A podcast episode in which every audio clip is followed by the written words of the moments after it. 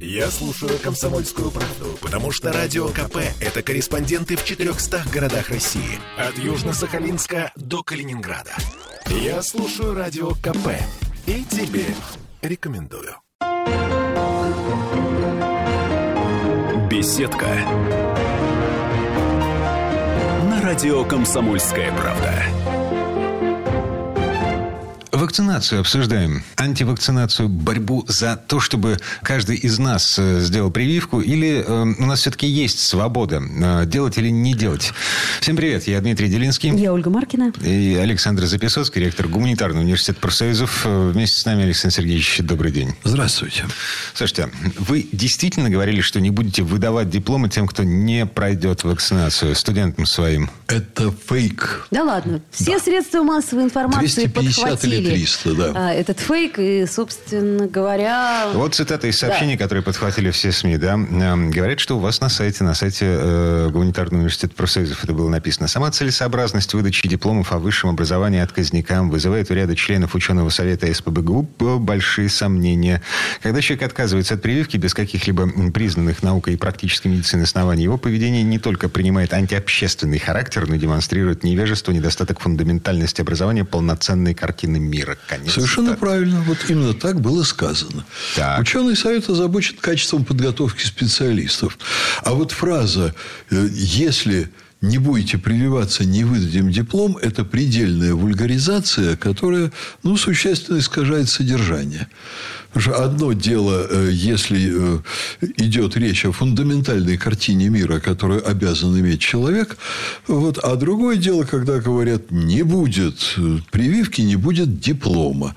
А я вас э, спрошу вот о чем. Если, к примеру, есть человек, который всерьез считает, что Земля стоит на трех китах, ему можно выдать диплом о высшем образовании? А, смотря какой диплом и смотря какое высшее образование. И смотря насколько он будет продвигать Нет, свою теорию. Может быть, внутри себя мы с Димой Деревинским тоже так считаем. Что значит смотря? Погодите, у нас есть Российская Академия естественных наук, Академия безопасности. Они... А есть театральный институт. Да, они, в общем... Э, абсолютно, Человек кажется... легко, непринужденно может верить во всякую ересь, но при этом быть гениальным актером, например. Или музыкантом хорошим. Нет.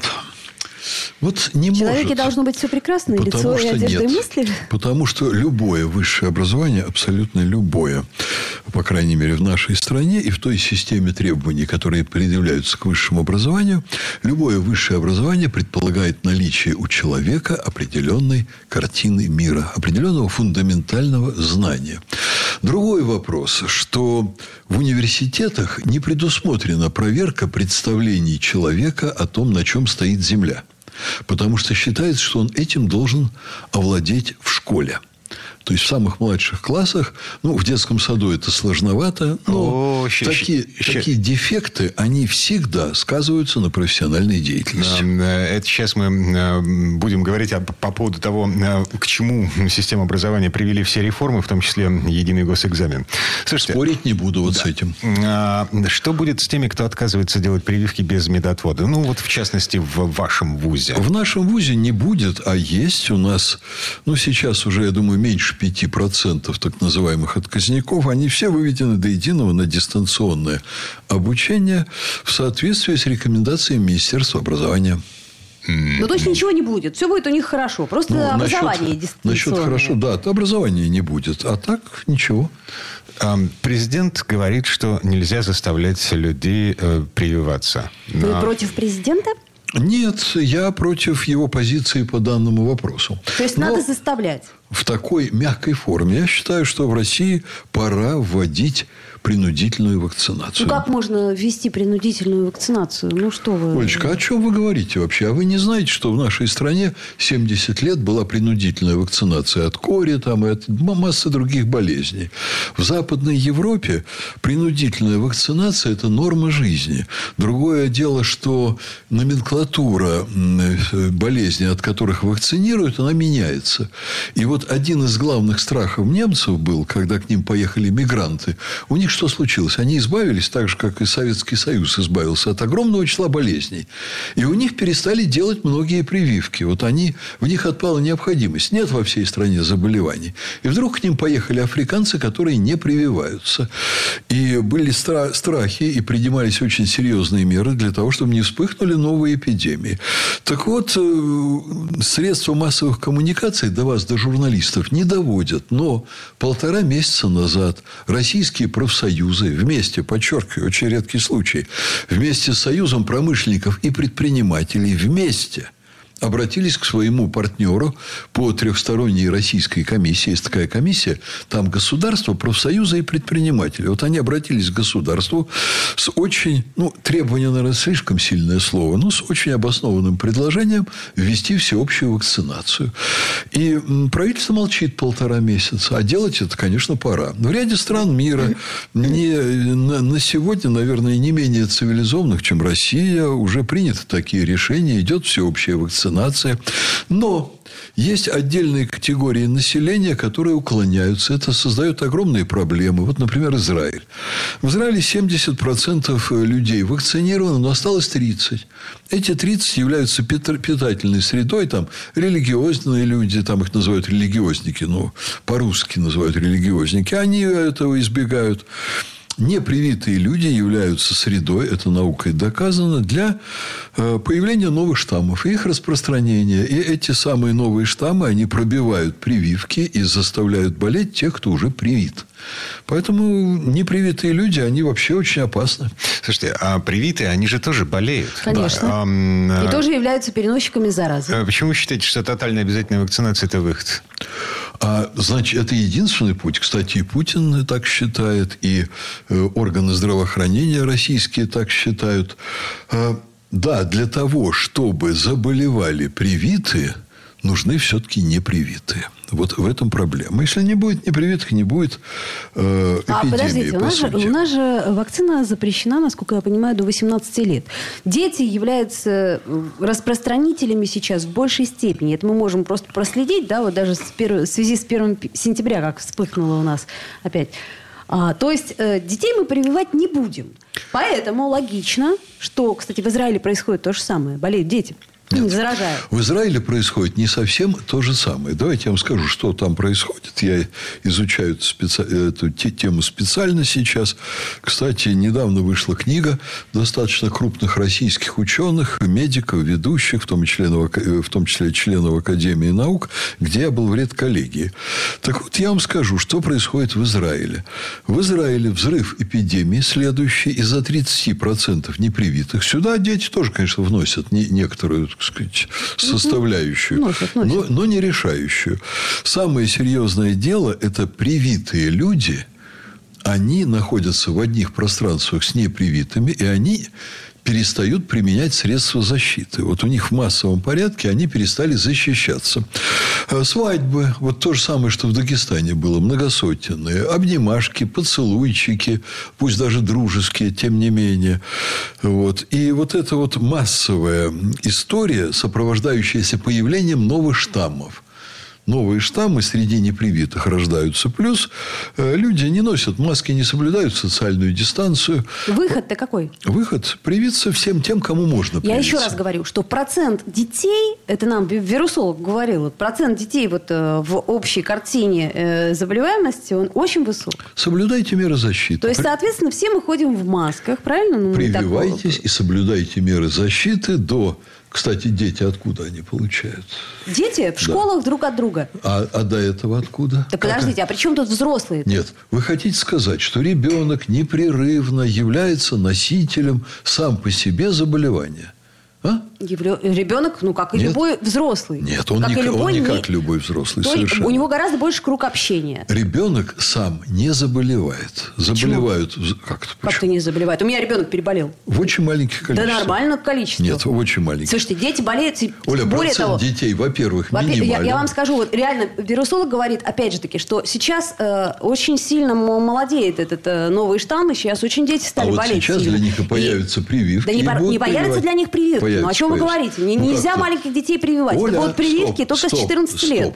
Значит, сейчас экспериментальную проверку проходит спутник, рассчитанный на детей. Совсем маленьких нет. Год-два, нам да. сказали. Да, совсем, ну, Год-два это, слушайте, так. это, может быть, Подождите, уже само Оля, ну я не понимаю, к чему вы клоните? Я к тому вообще, клоню, что в принципе... не надо прививаться? Да нет, я говорю о том, что э, не решит ничего всеобщее это принудительная вакцинация. Более это того, я категорически мнение. против принудительной. И, и, и Владимир Владимирович поддерживает меня. Это вы можете делать как хотите, а вот у нас весь университет сказал никаких непривитых в университете. А, то есть До первого заболевшего. Сто процентов персонала, а, за исключением тех людей, у кого есть медотвод, сто процентов студентов, за исключением тех людей, у 90, кого есть медотвод. 93 было процента на 1 сентября, сейчас, я думаю, 95-96%. Ждем статистику к Новому году. Погодите, а сколько несовершеннолетних э, поступило в Мы несовершеннолетних сюда не включаем. Ага. Человек 300. То есть эм, какая-то,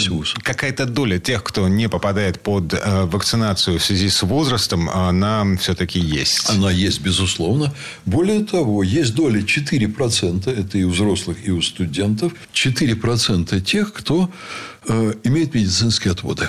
Вот это ну, Понятно, стабильная это, цифра. Понятно. Давайте сделаем паузу, после нее вернемся к обсуждению этой непростой темы. А, мне вот интересно, все-таки а, есть люди, которые считают, что э, вот это требование э, обязательной вакцинации э, может, может быть дискриминацией? Уверена, что да. Беседка радио «Комсомольская правда». Я слушаю Радио КП, потому что здесь самые осведомленные эксперты. И тебе рекомендую. Беседка. На радио «Комсомольская правда». А это мы вернулись. Я Дмитрий Делинский. Я Ольга Маркина. Ректор гуманитарного университета профсоюзов Александр Записоцкий. Вместе с нами продолжаем обсуждать э, дискриминацию, не, не дискриминация, вакцинация. Не вакцинация, обязательно, не обязательно. Э, все-таки студенты не привитые а не по медицинским причинам, они выведены э, на, дистанцион... на, дистанционное, не... да. на дистанционное обучение. Так, мы же понимаем, что это ну, неполноценное все равно образование. Сто процентов. Отлично. Это, это совершенно правильно, я с этим а, согласен. Более того, это вообще не образование. Смотрите, получается так, что вы как ректор вуза, администрация да. вуза, давите на этих людей, давите а... на этих студентов, э, пытаясь добиться стопроцентной вакцинации? Знаете, что я вам на это скажу? А, вообще не существует педагогики без определенного давления процесса воспитания без давления не бывает. Это я вам говорю как член Российской Академии Образования. Януш Корчик бы с вами не согласился. Да бог с ним, с Корчиком. Это его проблема. Его бы и не приняли в нашу Академию Образования. Но э, Януш Корчик может высказывать какие угодно идеальные идеи. Но каждый родитель, и вы в том числе, Олечка, знаете, что как минимум два метода в педагогике есть. Поощрение и наказание. Они разбиваются на много разных подвидов. Но это два основных метода. Я, правда, знаю еще третий. Это включение человека в деятельность, в которой он приобретает определенные ценности, убеждения на основе своего личного опыта через эмоции. Но это отдельная вещь. Но Каждый человек живет, зная, что за определенные вещи, за то, что он переходит определенные грани, ведет себя не, не по правилам, нормам, не по законодательству, его ждет наказание. И огромное количество людей это удерживает от социально неодобряемого поведения. Поэтому... Административный так. кодекс, уголовный кодекс. Э... О, ни, ничего подобного. Не только это – вот. Но есть еще мораль, есть нравственность, угу. и есть одобряемое обществом угу. или неодобряемое поведение. Угу. Так называемые мягкие регуляторы. Ну, вот Базарову, например, было все равно, одобряет его общество или нет. Ну и что? Это ну, его проблема. Александр Сергеевич, а у вас не возникает опасения, что родители студентов, которые э, волей-неволей оказались на удаленке, э, ну, я не знаю, выступят с какой-то жалобой э, в связи с тем, что они потратили определенную да сумму денег. Вот как а... только они подадут в суд, то то я выну письмо Министерства науки и высшего образования Российской Федерации от 29 июля 2021 года номер MH7, дробь 5979. Вот, и зачитаю пункты. Ну, не буду читать сейчас их все, но очень просто. Рекомендовать ректорам вузов, там, оставить... Рекомендовать? На, да, на ну, нашу... вы понимаете, да, стоп, что... на наше усмотрение оставить. Если такая рекомендация выпущена, то она уже не противоречит действующему законодательству. Значит, э, Министерство образования, государственные органы, а Министерство образования не работает без Минюста, между прочим.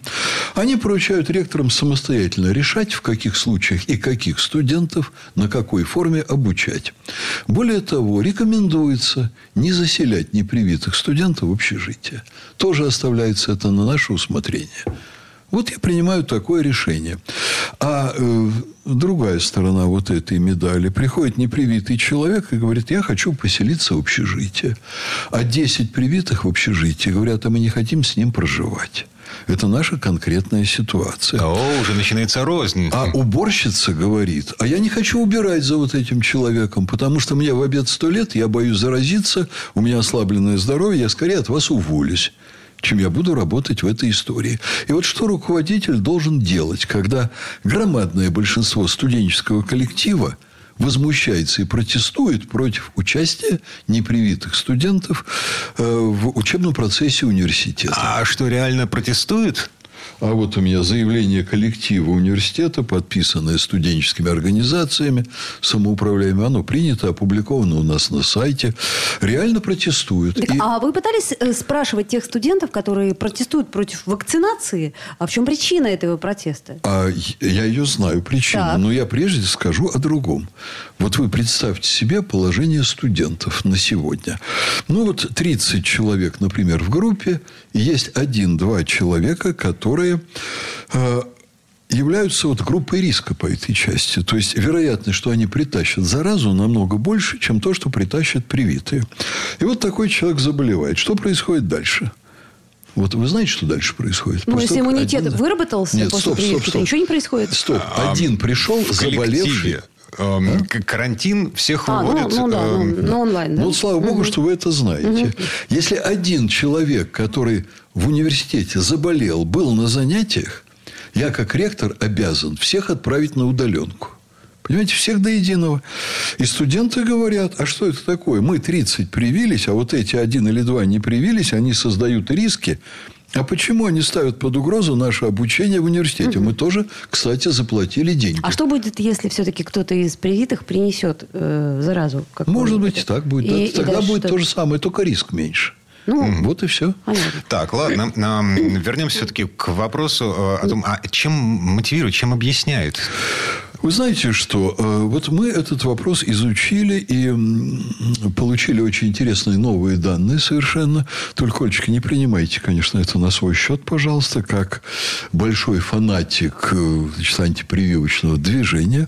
Но сегодня я могу сказать совершенно определенно, располагая фактами, э, и буду об этом говорить не, не только в нашем эфире, что антипрививочное движение в нашей стране очень щедро стимулируется профессионально и финансово. Oh. А, то есть вы считаете, что это не стихийное не явление? Я считаю, а я это знаю на сегодня. Так, так. интересно. Давайте вот. Я вам могу сказать, что мы изучили вот эту ситуацию uh-huh. достаточно обстоятельно. Вот, Дмитрий, э, наверное, вы помните, мы ведь здесь полтора года говорим о вакцинации, и мы все время с вами себе задавали вопросы. А вот откуда вдруг, это было в самом начале эпидемии, откуда вдруг берется большое количество людей, которые просто не верят в эпидемию? Помните? А, откуда берется большое количество людей, которые да, они просто в нее не верят. Не носят маски, например. Нет, нет, нет. Это был следующий этап. Ага. Сначала появились люди, которые не верили в эпидемию. А... Они говорили, что эпидемия – это как Дед Мороз. Это то, что не существует, о чем говорят, пугают. Вот сначала были они. Их было большое количество. Потом это все перешло в отрицание опасности коронавируса, в отрицание необходимости масок, там, дистанционных мер и так далее. А потом люди стали в большом количестве вокруг нас умирать. И уже и то, и другое Было очень серьезно.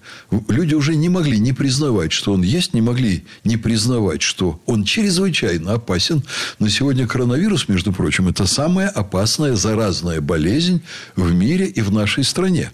И у нас на сегодня смертность, ну, надо точно посчитать математически, но она существенно выше, чем были предыдущие пики. Вы посмотрите, что сейчас публикуется, какие цифры.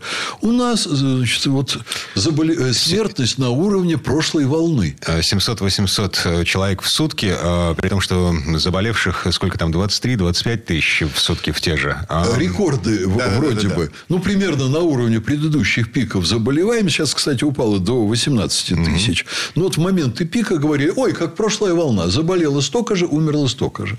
Только надо учитывать, что там 25% россиян, привившихся у нас в стране, не там, а у нас в стране, двумя уже уколами. И 40% в стране одним уколом сейчас привиты. И? Их не надо включать вообще в это число, потому что те, у кого вступила в силу полностью прививка, практически не умирают. Это означает, что на самом деле смертность намного выше. Оля, я вижу, что Нет, вы хотите я, со мной я поспорить. просто пытаюсь понять, с чего вы взяли, что это проплаченное лобби. Стоп, стоп, стоп. Это другой вопрос уже. То есть смертность у нас на сегодня самая высокая в Европе, и она существенно выше, чем в первой волне. Вот на этом я это остановлю. Дальше. Значит, вот, Дима, помните, удивлялись? Откуда это все берется? Вот вы говорите, а почему это они против? Первое, что я вам скажу, мы рассмотрели, конечно, массу публикаций, рассчитанных на антипрививочников в социальных сетях и иных значит, средствах массовой информации. Оказывается, что в зарегистрированных СМИ практически не существует каких-либо сведений против прививок. А в незарегистрированных и в интернете огромное количество информации якобы про существующих врачей, которые неизвестно откуда взялись, якобы про существующую статистику, которая неизвестно откуда взялась. То есть, я бы это все назвал бы поток мутной фейковой информации о том, что прививки опасны, о том, что они несут в себе отрицательные последствия и так далее. Это первое. Второе. Мы в университете выяснили совершенно определенно, что существует огромное количество э, людей, которые специально публикуют и за деньги, и на платной основе публикуют в сети значит, различные посты против прививок. Вы видели выписки из банковского счета? Э, передачу денег наблюдали? Есть более хитрые методы. Как то, Я... например? Как то, например, вот сайт нашего университета, официальный студенческий в Инстаграме, и мой личный сайт были атакованы э, троллями. И мы применили определенные методы, которые очень четко показали, что, например, среди 15 тысяч моих постоянных подписчиков, кто вообще обычно ко мне приходит, не было людей, которые называли бы себя антипрививочниками и желали бы спорить. Пришли люди с фейковыми аккаунтами. Э, мы установили, что один и тот же владелец создавал несколько, иногда десятков даже фейковых аккаунтов. И дальше занимались перекрестным опылением, так сказать, Инстаграма каждый из них вот на своем каком-то, так сказать, от имени своего фейкового выдуманного, выдуманного персонажа публиковал какой-то пост, и потом соседних начинал ставить туда лайки. Дальше. Это было первое. Но а... это, это далеко не все. Дима, подождите. Александр Сергеевич, да. нас... Делаем паузу. Да, реклама Вернемся. Через пару минут продолжим. Беседка радио «Комсомольская правда». Я слушаю Радио КП, потому что здесь самые оперативные новости. И тебе рекомендую. Беседка. На радио «Комсомольская правда». А это мы вернулись. Я Дмитрий Делинский. Я Ольга Маркина. Александр Записоцкий, ректор Гуманитарного университета профсоюзов. Э, в предыдущей четверти часа остановились на крайне интересном моменте. Значит, э, тролли набежали э, на Инстаграм Александра Записоцкого, Гуманитарный университет профсоюзов, для того, чтобы комментировать и постить информацию о вреде прививок, прививок от коронавируса. Ну, попросту говоря, ругаться. Угу. Так. Дальше. Мы сразу обнаружили, что существует центральный Петербург русский сайт, О. который делает инструкции, как им ругаться. и конкретно по моему поводу. То есть, опубликована методическая рекомендация, как нападать конкретно на Записоцкого. Любой профессионал в сфере рекламы, который берет вот такую рекомендацию, он ее тут же сопоставляет с методичкой известной Шарпа, по оболваниванию в политических целях. Вот есть методичка Шарпа, это уже сейчас э, насмешка среди пиарщиков, там главная шутка. Вот. И вот это прямо по методичке Шарпа это работает. А кому это выгодно? Я стесняюсь а, спросить. Подождите, подождите. Я вам еще несколько приведу симптомов. Мы несколько дней с ними разбирались. Вот. И в какой-то из дней, а это делали студенты. Конечно, это делал не я сам, под руководством нашего аспиранта. А что они делали? Ну, там были приемы приемы совершенно разные. Конечно, они, например, попробовали быстро-быстро стирать эти все реплики. Потом они попробовали блокировать эти аккаунты. А потом они начали троллить вот этих троллей. И вдруг эти тролли начали плакаться у меня на сайте. А когда их троллят, они что, вдруг начали писать? Ну, они люди сами не очень большого, так сказать, ума. Что же вы нас блокируете? Что же вы нас стираете? По сути дела, за этими репликами очень четко прослеживалось, вы нас лишаете заработка. Потому что тролль, когда что-то пишет, а это стирают, он не может это предъявить к оплате. Потому что он не успевает это зафиксировать. Кроме пригожинских троллей, мы вроде троллей не знаем. Это вы не знаете. Оказывается, Особенно за деньги. Так, оказывается, их навалом. Ключевой момент все-таки. Кому это выгодно? Если а, кому-то за что-то платят деньги. А вот на значит, эту это... тему, на вот эту тему, я даже не хочу рассуждать. Нет, подождите. Если есть какая-то, э, так сказать, плата за какой-то вред, значит, это вред против чего-то. Слушайте, я... А это уже вы журналисты, люди образованные, вот у вас фундаментальное образование. Вы расскажите. Я даже не хочу. А кто платил за то, чтобы, например, против батьки э, в э, социальных сетях работала масса троллей? Не, ну подождите, это все-таки идет э, речь о государственной власти, о ее дележке и прочем. А тут как бы ну, ну, ну, Я ну, ну. боюсь, ну, ну, ну. Предп...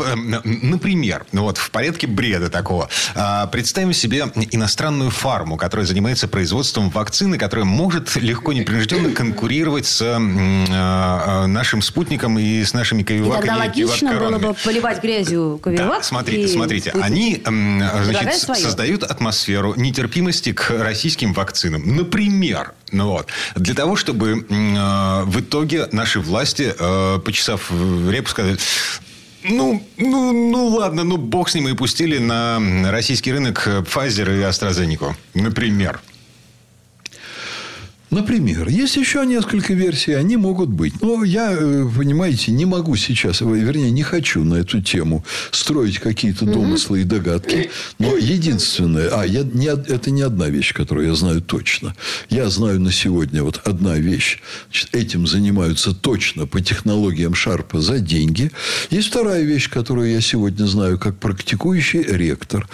Э, те же самые, да, вертикальная структура существует, существует центральный федеральный федеральный сайт, только он сейчас, по-моему, уже закрыт, который, так сказать, это все регулировал. И в этой же системе существуют региональные сайты, которые работают на местном материале. Кстати, на федеральном было порядка 40 тысяч регулярных подписчиков. О. То есть, существует а система... А, это, это все в открытом доступе, это все да. можно было посмотреть. Да, да. Во да. все это... Ну, мы-то нашли в открытом доступе, мы же не работали вместе с ФСБ там, и так далее. Аспиранты нашли, принесли мне сканы, прислали. Это очень любопытно. Но для любого специалиста в области пиар эта вещь, поверьте, очевидна. Ну... Слушайте, а в нашей стране, а, значит, штрафуют и даже сажают людей, которые так или иначе связаны с публикацией фейков о коронавирусе. Там какого-то блогера за пранк в московском метро посадили, он только что вышел на свободу. Да. А чего вы не отнесли эти сканы в ФСБ, например? А мы сейчас все эти материалы опубликуем, но я думаю, что ФСБ все это знает. Только у них, наверное, мощи не хватает вот это Ой. все давить по всем Что ж тогда те самые заказчики этой истории, а, если Олечка, ФСБ ну, пусть, не хватает... Пусть радиослушатели подумают. Я вам второе скажу на вот эту вот вертикально интегрированную структуру накладываются другие технологии. Технологии работы американских сект современных со своей аудиторией. И мы видим конкретных таких сектантов которые уже очень активно действуют в системе антипрививочников. Ну, вот представьте себе, некая мама из Крыма, девочки, нашей студентки, которую мы зачислили учиться, между прочим, за счет университета – у нее были ЕГЭ такие, что она не проходила к нам на бесплатный. У нас, вы знаете, был очень высокий конкурс. На госместа она не проходила. И я, как ректор, выделил своим решением целый ряд мест бесплатных, то есть за счет университета, для детей, у которых очень приличные баллы ЕГЭ. Ну, вот такой проект мы хотим иметь у себя людей, достаточно большую массу, которые пришли с большим баллом ЕГЭ. Хотя, замечу, у нас на платном средний балл выше тех, кто учится на платном, существенно выше бесплатного по стране среднего. Вот. вот приезжает девочка из Крыма. И что вы думаете, она делает? Сначала университет разговаривает с ее мамой. И университет говорит маме, а вот у нас, в общем, рекомендуется всем принять, э, значит, сделать прививки до 1 сентября и приехать в университет с прививками. Мама так мнется, но говорит, да, мы сделаем. Довольно-таки неопределенно, но говорит, да. Вот после этого приезжает с непривитой дочерью и начинает с нами скандал. Она требует, чтобы дочь заселили в общежитие. А у нас к этому моменту вообще все места заняты. И я открываю для студентов первого курса, потому что им вообще зеленая улица, я для них открываю места, зарезервированные для заочников. Ну, заочники взрослые люди, они могут в конечном счете и без особого вреда на квартирах прожить практически. Но, а первокурсники мы их должны беречь, лелеять, холить. А это все на территории университета. Это очень хорошие условия для учебы и так далее. Я открываю еще еще дополнительные места. Мест не хватает всем все равно в конечном счете. Но вот эта мама требует, чтобы ее дочь заселили непривитую, единственную. Больше никто не требует. Вот такой, знаете ли, интересный случай. Я говорю, что ну ладно, вот, ну, конечно, мы должны к родителям уважительно относиться. Давайте я с ними встречусь. С дочерью и с ее мамой вместе. Дочь говорит тут же, а я еще с мужем приду. Ну, oh. не мне, а сотрудникам нашим. Ну, я говорю, ну, ладно, пусть на, приду. На встречу? Да, на встречу да. с ректором. А зачем Пож... кузнец? Нам, нам кузнец... Так, так, я говорю, ну, пожалуйста, пусть придет с мужем. Угу. И тут следующая стадия. Она, мне, она не мне, а тем, кто с ней разговаривает там, в деканате, вдруг говорит, а я приду со своим представителем. Mm-hmm. И тут, вы знаете, мне стало по-настоящему интересно, потому что юридически дочь совершеннолетняя. Я вообще даже индивидуально практически не имею возможности говорить со всеми желающими родителями. Я тогда должен выключиться из работы. Вообще вы найдите вуз – Понимаете, где делают то, что я делаю. Я перед первым сентября приглашаю всех родителей. Там они садятся в огромном зале, все желающие. Я с ними обсуждаю все вопросы. И говорю о политике университета и так далее. А вот здесь я говорю, ну, давайте, вот такой сложный случай. Давайте я с людьми индивидуально поговорю. Представитель. А кто ее представитель? А это депутат, вернее, кандидат в депутаты, кто идет сейчас на выборы. Вот вы понимаете, она приехала зачем? из Крыма. А вот зачем? А вот она приехала из Крыма – и первое, что она сделала, она нашла не декана, она не с ректором встретилась, а вдруг появляется представитель. Этот представитель, это оказывается ярый участник движения антипрививочников. Там очень много таких деталей любопытных. Женщина из Крыма нашла этого человека в Петербурге, как я понимаю, еще до приезда сюда. И спланировала всю вот эту историю, когда она будет свою дочь тараном использовать для того, чтобы хотя бы один непрививочник ворвался в ВУЗ, устроить скандал. Дальше они появляются. Они вызывают милицию. Они требуют, чтобы милиция помогла ей пройти на территорию университета. Дальше они в интернете, тоже по отработанным технологиям, начинают вот этот сюжет распространять. Девочка, ну, ей предоставлено за наши деньги, между прочим, предоставлена возможность заниматься. Ну да, у нее нет прививки дистанционно. Ты можешь пойти привиться и тут же перейти учиться ко всем остальным студентам. Но вместо этого разыгрываются сцены на входе. Штурм, значит, вот этой самой мамаши этой девочки вместе с этим представителем, штурм проходной университета, куда ни мамаше, ни представителю просто войти не положено. Мы в любое время их не впускаем. И я, вам, я вас уверяю, что я не только ректором много работаю. Я много лет изучаю молодежь. Я много лет изучаю родителей. Очень много деталей. Не буду отнимать время в эфире. Но я могу сказать, что это заранее продуманная, хорошо поставленная история, рассчитанная, опять-таки, на возбуждение эмоций, как плохо обошлись с нашей девочкой. Дальше идет вранье всякое, что она была самая лучшая по баллам ЕГЭ, чего не было. Она далеко там не лучшая. Что из-за вот этой истории мама не попала к первокласснику там там своего сына. Она не смогла первоклассника отвезти в школу в Крыму, а сын там идет ее в восьмой класс. Это мы все знаем, это мы видим. И вот когда мы посмотрели, антипрививочники устраивают откровенные провокации. Ну, куда дальше идти? То есть, вот эта группа, о которой вы говорите, это разветвленная сеть. Она... По всей стране. Да. А она выбрала именно Петербургский вуз, гуманитарный университет профсоюзов для того, чтобы устроить такую показательную акцию. Устроить акцию протеста, потому что ректор этого вуза усомнился в том, что антипрививочник – это человек, имеющий фундаментальное образование. Олечка, еще раз извините. Вы так. имеете право на любое а мнение. я, собственно да. говоря, ну, вы просто... антипрививочник же у нас. Я? Да я так не сказала просто. Мне интересно, чем вы мотивируете и, главная цель этих людей. Сделаем паузу, вернемся в эфир. Беседка. Радио «Комсомольская правда». Я слушаю Радио КП, потому что здесь самая проверенная и оперативная информация. И тебе рекомендую. Беседка. На радио «Комсомольская правда». А это мы вернулись. Я Дмитрий Делинский. Я Ольга Маркина. Ректор гуманитарного университета профсоюзов Александр Записоцкий. Продолжаем. Я не знаю, это выглядит как теория заговора. Ну, правда. Но только заговор против ага. чего? То есть, да. понимаете, а, есть какой-то замок, есть какая-то история, которую нужно разрушить. Разрушить что в данном Отлично. случае? Я не понимаю. Давайте теперь посмотрим на следующее. Вот страна при такой ситуации, когда нет обязательной прививки, обречена несколько лет болтаться между волнами коронавируса. Что происходит с экономикой при этом? Вот от чего вдруг профсоюзы договорились с работодателями и обратились к правительству? Потому что огромные сектора экономики не могут нормально работать в условиях эпидемии коронавируса. У профсоюзов, между прочим, есть очень интересные аргументы и очень интересные мотивы. Они говорят, профсоюзы обязаны, это то, что мне говорят родители наших студентов, кстати, они мне это говорят как ректор, а профсоюзы говорят про работодателей и рабочие места. На рабочих местах должна быть обеспечена полная санитарная безопасность работников. Если полную обеспечить нельзя, профсоюзы говорят, обеспечьте максимальную. Или это локдаун, или это всем сидеть дома, или это стопорятся целые отрасли промышленности.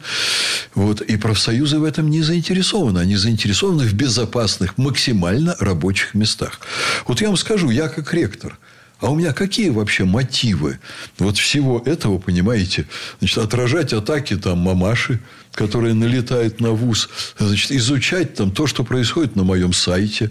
Я что, развлекаюсь? Я враг студентов. Я человек, воспитанный в советское время. Меня специально когда-то готовили к работе начальником подросткового лагеря. Со мной такие вещи устраивали, что я после этого днем и ночью не буду спать, если дети в опасности. Это сейчас можно утопить лодку с детьми там посредине озера, страна будет ужасаться. Но когда я работал начальником подросткового лагеря, у нас дети почти всей страны ездили в лагеря, и на весь Советский Союз было 11 смертей за все лето. Вот когда лагеря прекратились на дорогах страны на следующий год, когда рухнул Советский Союз, погибло 11 тысяч детей, дивизия. Вот меня готовили, меня воспитывали. Ничего более святого для руководителя образовательного учреждения, чем здоровье детей, нет. Если я вижу, что у меня опасный процесс, я должен вуз закрыть. Я так считаю. Либо я должен обезопасить максимально все это. Я понял. Сейчас, пока слушал э, ваш тезис насчет позиции профсоюзов, я понял, что есть еще один мотив э, для вот этой группы... Антипрививочников? Да, хорошо спрятанных и законспирированных людей, которые координируют э, процесс протестов против обязательной вакцинации. Развал российской экономики. Неужто да, иностранные четвертая агенты... волна, пятая волна, шестая и так далее. Александр Сергеевич, слушайте, вы же вы можете выдавить студента из вуза? Ну, то есть создать условия, при которых ему будет некомфортно учиться дальше. И он Знаете либо уйдет, что? либо вакцинируется. Технически, наверное, могу. Ну? Но в реальности вы представьте себе, вот как я такую злокозненную историю могу устроить. Я сам не принимаю экзамены у студентов. Студент каждый семестр сдает 11 экзаменов. разным преподавателям. Это что, весь педагогический коллектив тогда должен объединиться, чтобы такого студента вышвырнуть из вуза? Но весь педагогический коллектив знает, что вот этот, но он антипрививочник, он не вакцинируется по идеологическим соображениям. Да. Я не исключаю того, что э, такие вещи могут как-то проявляться. Но я делаю все для того, чтобы экзамены в университете были максимально объективными. Но подождите, не только же по результатам экзамена. А по результатам можно. чего? Ну как, по О, результатам стоп, Олечка, некой... Стоп. Вот выдача диплома, например. Как я могу вообще, вот ректор, я вообще ставлю подпись на каждый диплом. Угу. Диплом, между прочим, выдается государственной комиссией. Там садится огромная группа людей, во главе председатель, утверждаемый государством, и не наш ну да, сотрудник. Конечно, конечно. А до этого, для того, чтобы студента завалить совершенно, ему поставить окончательную двойку по любому предмету, значит, один раз принимает преподаватель, второй раз тот же преподаватель, а третий раз комиссия из трех человек. Да, но посмотрите, между прочим, об этом речи не идет. А я их беру и перевожу на дистанционно. Я им даю возможность заниматься. Понимаете, я все 30 лет работы ректором делал так, чтобы это была максимально объективная система оценки качества подготовки, оценки качества знаний. Теоретически, ну, наверное, в ВУЗе можно сделать, любого человека можно там гнобить, но я-то как раз создаю ситуацию такую, что ни одного антипрививочника не гнобят. Я их разделил. Две минуты до конца этой программы. Э, есть мнение, что введение обязательной вакцинации э, на самом деле, ну, как бы не просто всерьез обсуждают в недрах нашей власти, его просто отложили на после выборов. Будет середина осени, четвертая волна, новые ограничения. Президент выйдет на белом коне на Красную площадь и скажет народу, да, я был против обязательности, но, э, извините, ситуация изменилась, теперь нам надо. Дмитрий, ну вот вы понимаете, я не провидец. Вот у меня на этот счет нет своего мнения. Кроме того, что я думаю, что в какой-то момент антипрививочники, вот эти самые платные тролли – они достали чиновников так, ну, чиновники, они же не имеют вот того аналитического аппарата, который есть у нас в университете. Да, они просто испугались вот этих троллей. Потому что по всей стране вдруг пошла масса постов в социальных сетях, а чиновникам там даже пресс-служба, когда это приносит, она не видит, что это искусственно созданное, что это не глаз народа, что это на самом деле не масса людей, которые против. Они видят волну. Там губернатор выступил и сказал, что мы будем, значит, вот людей побуждать привиться. Ведь есть какие вещи? Там кто-то говорит, мы не будем в ЗАГСе регистрировать без э, прививок. Есть такие губернаторы. И на них как налетают. Если, на них налетали так, как на меня, ну, я бы, наверное, на их месте испугался. Народ против. И вот в центр пошли сообщения такие, что народ во всех регионах, он против. И вот здесь, я думаю, это повлияло. Я уверен, что кто-то позвонил в Министерство образования образования, э, в Минобрнауки, я уверен, причем сверху. Вот в каких-то штабах там произошло короткое замыкание. Они вот эти сигналы все от тролля, они приняли за истину. Потому что вот у меня вот эта инструкция 29 июля была – я даже не буду говорить откуда. Но в определенный момент вдруг министерство ее спрятало под сукно. Она уже разошлась кое-куда, уже ко- кое-где ее люди получили. Вот. И на нее ссылаются ректоры там целого ряда вузов, которые принимают так же, как и я, какие-то решения. И потом вдруг министр выходит и говорит, у нас не должно быть никакой дискриминации. Ну, какая дискриминация? Если вдруг человек нечаянно забежал в чумной барак, а потом, если мы его изолируем, нам скажут, что это дискриминация. Да какая дискриминация тут? Человека, который... Есть большой риск, что он болен, его надо изолировать. А что еще можно сделать, чтобы охранять остальных всех? Дискриминация человека, который несет потенциально угрозу смертельной болезни. Что за дискриминация? Это нормальные санитарные меры. И вдруг они все испугались, и Единая Россия, получив тоже сигнал, а партия – это сообщество дисциплинированных людей. Они вдруг тоже стали говорить, а мы будем с этим бороться, а мы будем против. Я думаю, что вот здесь эта самая организация троллей потирала руки, и для них открывались в этот момент новые источники финансирования. Ну, такой ящик Пандоры, по большому счету. Да, сейчас, если вы донесете бумаги до тех мест, куда следует, бумаги о существовании вот этой, этой сети, решение может быть пересмотрено. Я еще раз напомню, у нас выборы на носу, а после выборов, в общем-то, власти будет уже, ну, как бы не до сомнений по поводу непопулярных мер. Легко, непринужденно. В общем, общем, я вам скажу, что Феликс Дзержинский в годы юности был моим кумиром. Вот, и я от этой юности в этом смысле недалеко ушел. Поэтому я могу и донести. Но мне значительно проще поговорить об этом в эфире «Комсомольской правды» и написать несколько статей в СМИ, что я обязательно сделаю в ближайшее время. Это все надо выводить на чистую воду.